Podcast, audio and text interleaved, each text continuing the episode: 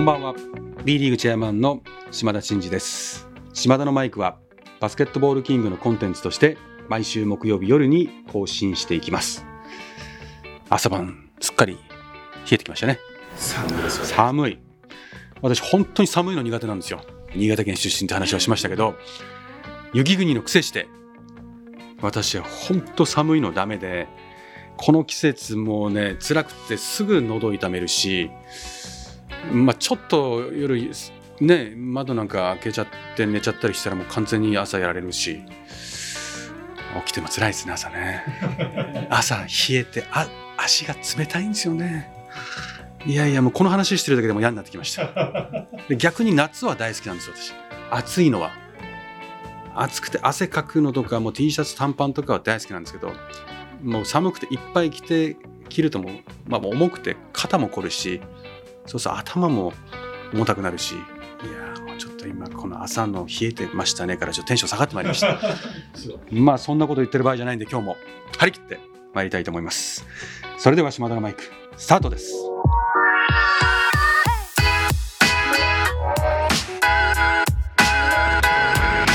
B リーグチェアマンの島田真二です。島田のマイク。いやではオープニングでね、えーお話ししましたけど朝辛いと寒いという話をしましたけどちょっと私のですね朝について私の朝についてっていうのは変な話なんですけど私が朝何をしてるかっていうのをちょっとその今聞いてる方も多分ビジネスマンであるとかいろんなね若い方とかバスケット頑張ってる人とか、まあ、いろんな人がいると思うんで朝の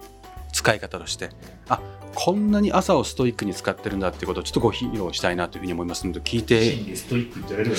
いやストイックだと思いますね何がストイックかってまず早い。朝早い。寒いの苦手なもう完全に50歳になりましたっていう話をね前回放送しましたけどもうおじいちゃんですね。もう生活はおじいちゃん。チェアマンじゃないですね。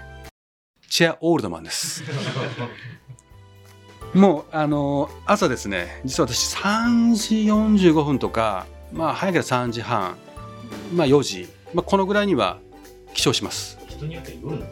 夜夜ですね。まあ、私の知り合いだとまだ、ね、起きてるよとか言われるんですけど私娘がいるんですけど娘もこう深夜まで起きてるんで娘が寝る頃に私が起きる。ぐらい早いです。でじゃあ夜何時に寝てんですかってよく言われるんですけどね。夜はちょっと会食とかね、まあ、そういう仕事の付き合いとかがある時もあるんですけど基本的に何もなければ、まあ、9時半とか10時とかで会食とかあっても、まあ、帰ってきてすぐ寝て10時半とか11時とか。なんで2次会とか絶対行かないんであの、まあ、短めに今ねこういうご時世なんで早めに切り上げて帰ってきてなんで10時、まあ、イメージ10時4時。9時半3時半、まあ、こんな感じ。ストイック、まあ、ストイックというかただ単に時間がずれてるだけだろうって なぜ朝がいいかって朝はやっぱり自分一人で自分のやるやりたいことにやっぱ集中できることですよね。やっぱり日中だとまあ仕事始まってもねスタッフとのやり取りもあるし、まあ、家族が起きてれば家族とのコミュニケーションもあるしですから自分の時間を作るってことはやっぱ、まあ、作るしかないんですよね本当に。じ時間ありますかって言われると作るしかないんですよ時間って。まあそういうことをやってるうちにだんだんこう朝が早くなってきて気がついたらそのぐらいになったと。で起きてまずやること。起きてやるのはねまず最初に何何をやるかというと英会話やるんですよ私英会話から始まるんですですから3時45分とか4時ぐらいに英会話を始めるおっさんってあんまりいないと思うんですよ。パジャマのままというか、うん、まあパジャマのままですね、うん今だとパジャマになんかこう羽織るぐらいの感じでいきなり単語を覚え始めるんです。さっきまで寝てたのに単語を暗記し始めるんですこれ。この切り替えは日頃のビジネスではめちゃめちゃいきますよね。普通起きて瞬間単語を覚えようとしないですよね。普通の人間は。これがまず始まります。単語を覚えてきますね。あとそのちょっと軽く文法的なことをやってですね。あとはその聞くラジオ講座とかも聞きますし、まあ、そういうのを大体1時間ぐらいまあやりますと。でそうするとまあ大体5時前とかなりますよね。そこから我々のねパートナーでもありますけど日経新聞をまあビジネスマンなんで読み始めますと。で、まあ、これを大体30分ぐらい読みますね。まあ、完全には読み切れないんですけど、まあ、ポイントポイントを押さえて30分ぐらいです。まあ、それでまあ今起こっている世の中の状況をまず捉えて、で、5時半ぐらいから部屋の掃除を始めるんです。部屋の掃除。全部部屋を掃除して前の日私早いんで、まあ、家族とか汚したところとかも含めて全部きれいにす15分ぐらいかけて、うん、犬がいるんで犬のその汚したところとか全部きれいにしてで新しいタオルに変えて全テーブルをきれいに拭いたりをしてで玄関に靴とか出たら靴とか全部しまって。もう何もなかった状態に一回したいんです私。夜ではなく朝いや私はは早いんでもう私の寝た後に汚れることもあるんであとは子供が帰ってきたりするんでまあ全部きれいにしてであきれいにリフレッシュされたなっていうことを確認した5時45分ぐらいから犬に餌をあげます犬に餌。で犬に餌をあげたらすぐに散歩に出かけます。この散歩はおよそ25分から30分ぐらい。でこれが終わると、まあ、6時20分ぐらいですね。でそのえ出てる時の散歩中はリスニングをしてます。で30分はこれずっと聞いてます。ニュースとか。英語のニュースとか。まあだからまあよくわかんないですけどね。聞いてても。でもこう聞こうとするのを英語になれるっていうで20分ぐらい。で戻ってきてから、まあ、雑誌とか本とかあと今「キングダム」とか読んでるんですけどね。漫画を読んだりとかちょっと軽いインプット的なものを、まあ、30分40分ぐらいやって。そうすると7時20分とか7時15分とかなってきて。でその後まあちょっと身支度をして。で7時半ぐらいからまあ戦闘モードですね、うん、もう私最近ミーティングズームが7時半ぐらいから入ってるんででそれを終えるとズズームが始まってそのまま怒涛の一日ハードワークをして普通の人だとそこから午後ぐらい。あそうっす。おっしゃる通り。私の7時半ぐらいってみんなのランチタイムだと思います。普通の人の。だから一日長いんですよ私。ですでそれバーっとやって夜まあ会食があったりまあ家に帰ってくる時あれば家で食事をしたりとかしてなるべく早く寝ると。こんな感じなんです。だからね朝は大事ですね。朝を制するものはうん、人生にとっても非常に良い効果が出ると思いますんで朝を大事にしてもらうっていうのはビジネスマンにとってはこれ大事かなとやっぱ朝って、まあ、集中できるっていうのもあるんですけどやっぱ朝早く起きるってやっぱ辛いんですよね人間ね、うん、でもそこの辛いのもルーティンワークにしてしまうっていうのは習慣にしてしまうとやっぱ強いですよね。一番最初に起きた瞬間から単語をやり出すのってなんかバラエティ番組みたいな話ですよね。起こされていきなり単語を覚えなきゃいけないっていう。ん。脳をいじめる？脳をいじめ。英語脳にするまあスイッチ。まあ一番難易度高いと思うんですよ、まあ、おそらく起きてまずぼーっとしながら部屋片付けた方がいいと思うんです本当は今の順番で言えばいきなり行くいきなり単語帳から行く何やってんねんって感じですよ。まあでもあの朝大事ですから。ですから私朝の7時半ぐらいにミーティング始まるんですけど一人だけテンション高いんですよね。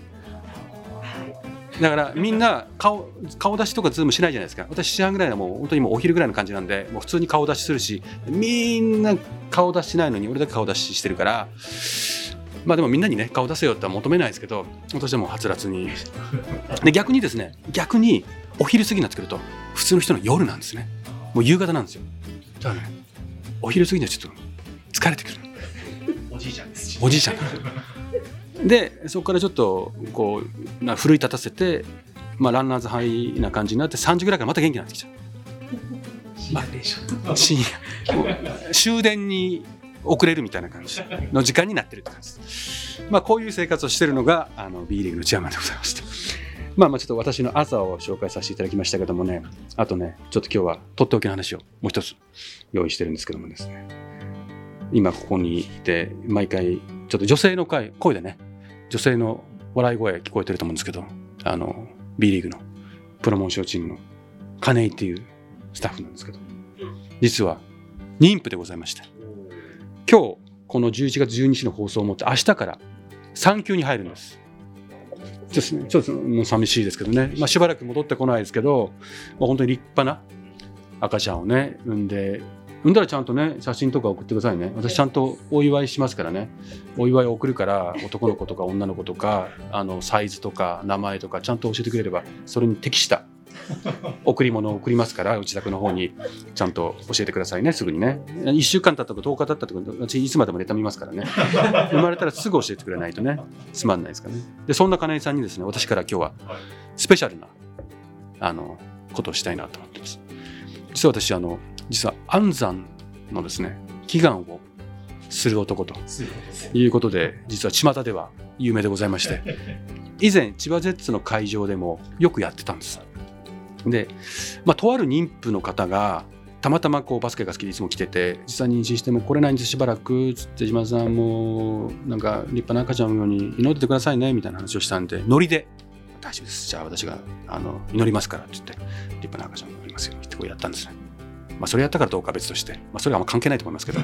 結果的にね。そしたらもう立派な赤ちゃんが生まれた、本当安産でしたって言って、で、その後、お子さん連れてきて、おおっていう感動的なシーンがあって、それなんかちょこっとどっかで言ったら広がっちゃって、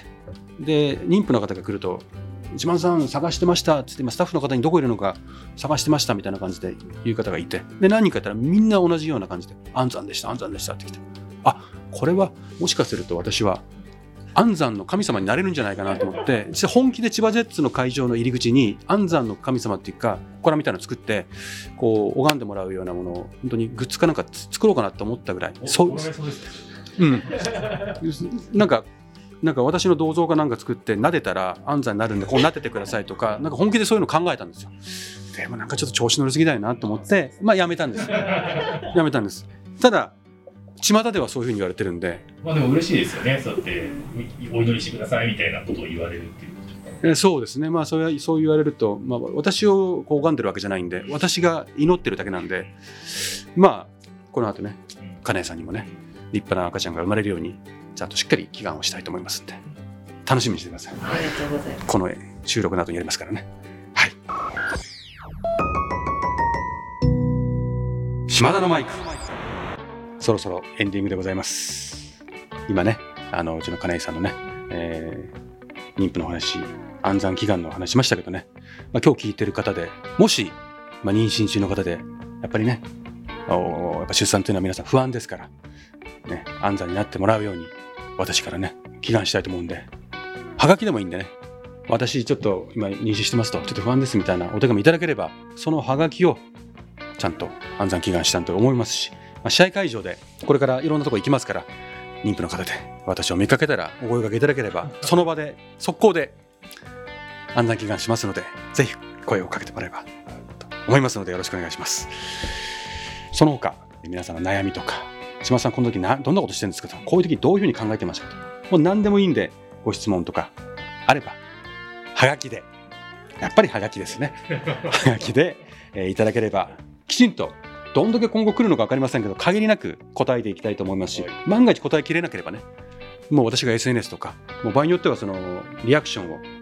バスケットボールキングさんの中で答えるとか、もう必ずなんかリアクションしますから、皆さん、ぜひぜひお問い合わせいただければと思いますので、どうぞよろしくお願いします。えーそれではまた次回お会いしましょう。島田のマイク、ここまでのお相手は、B リーグチェアマンの島田真二でした。さよなら。